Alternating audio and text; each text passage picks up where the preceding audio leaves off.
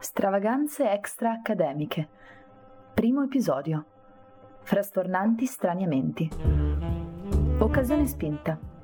Le biblioteche sono chiuse, la scadenza della consegna per straniamenti e spesamenti incalza e fuori fiorisce una primavera straordinariamente dolce.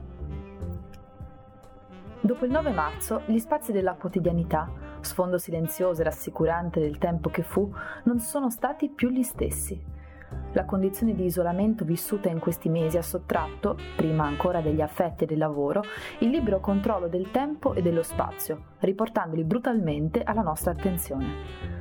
Il tempo può essersi dilatato oltre ogni immaginabile sopportazione, oppure essersi contratto tra il corso di Pilates su YouTube, l'ennesima torta da sfornare, i figli da intrattenere, la riunione di lavoro su Teams o su Zoom da programmare. Lo spazio invece, ahimè, quello è rimasto ben delimitato, nella maggior parte dei casi piccolo, troppo piccolo per romanticizzare la propria quarantena. Se anche non abbiamo imparato, sicuramente abbiamo provato a ridefinire il nuovo perimetro delle nostre giornate.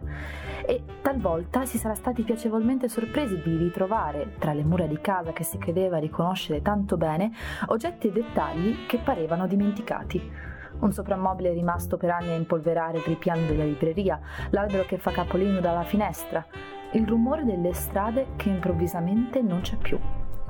Ci siamo accorti di alcune cose che ci sono state accanto per tanto tempo, ma che nel silenzio e nell'atmosfera rarefatta del lockdown sembrano imporsi con nuova forza e nuovi colori.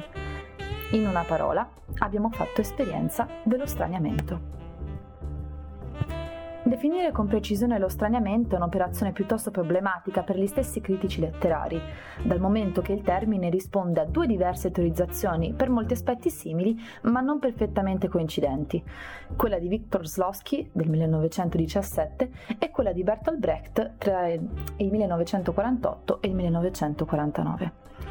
Entrambi prendono le mosse, ed è ciò che qui ci interessa, dal confronto con una realtà profondamente influenzata dai processi di produzione industriale, una realtà che, come gli oggetti prodotti in serie, appare uniforme e sempre uguale a se stessa.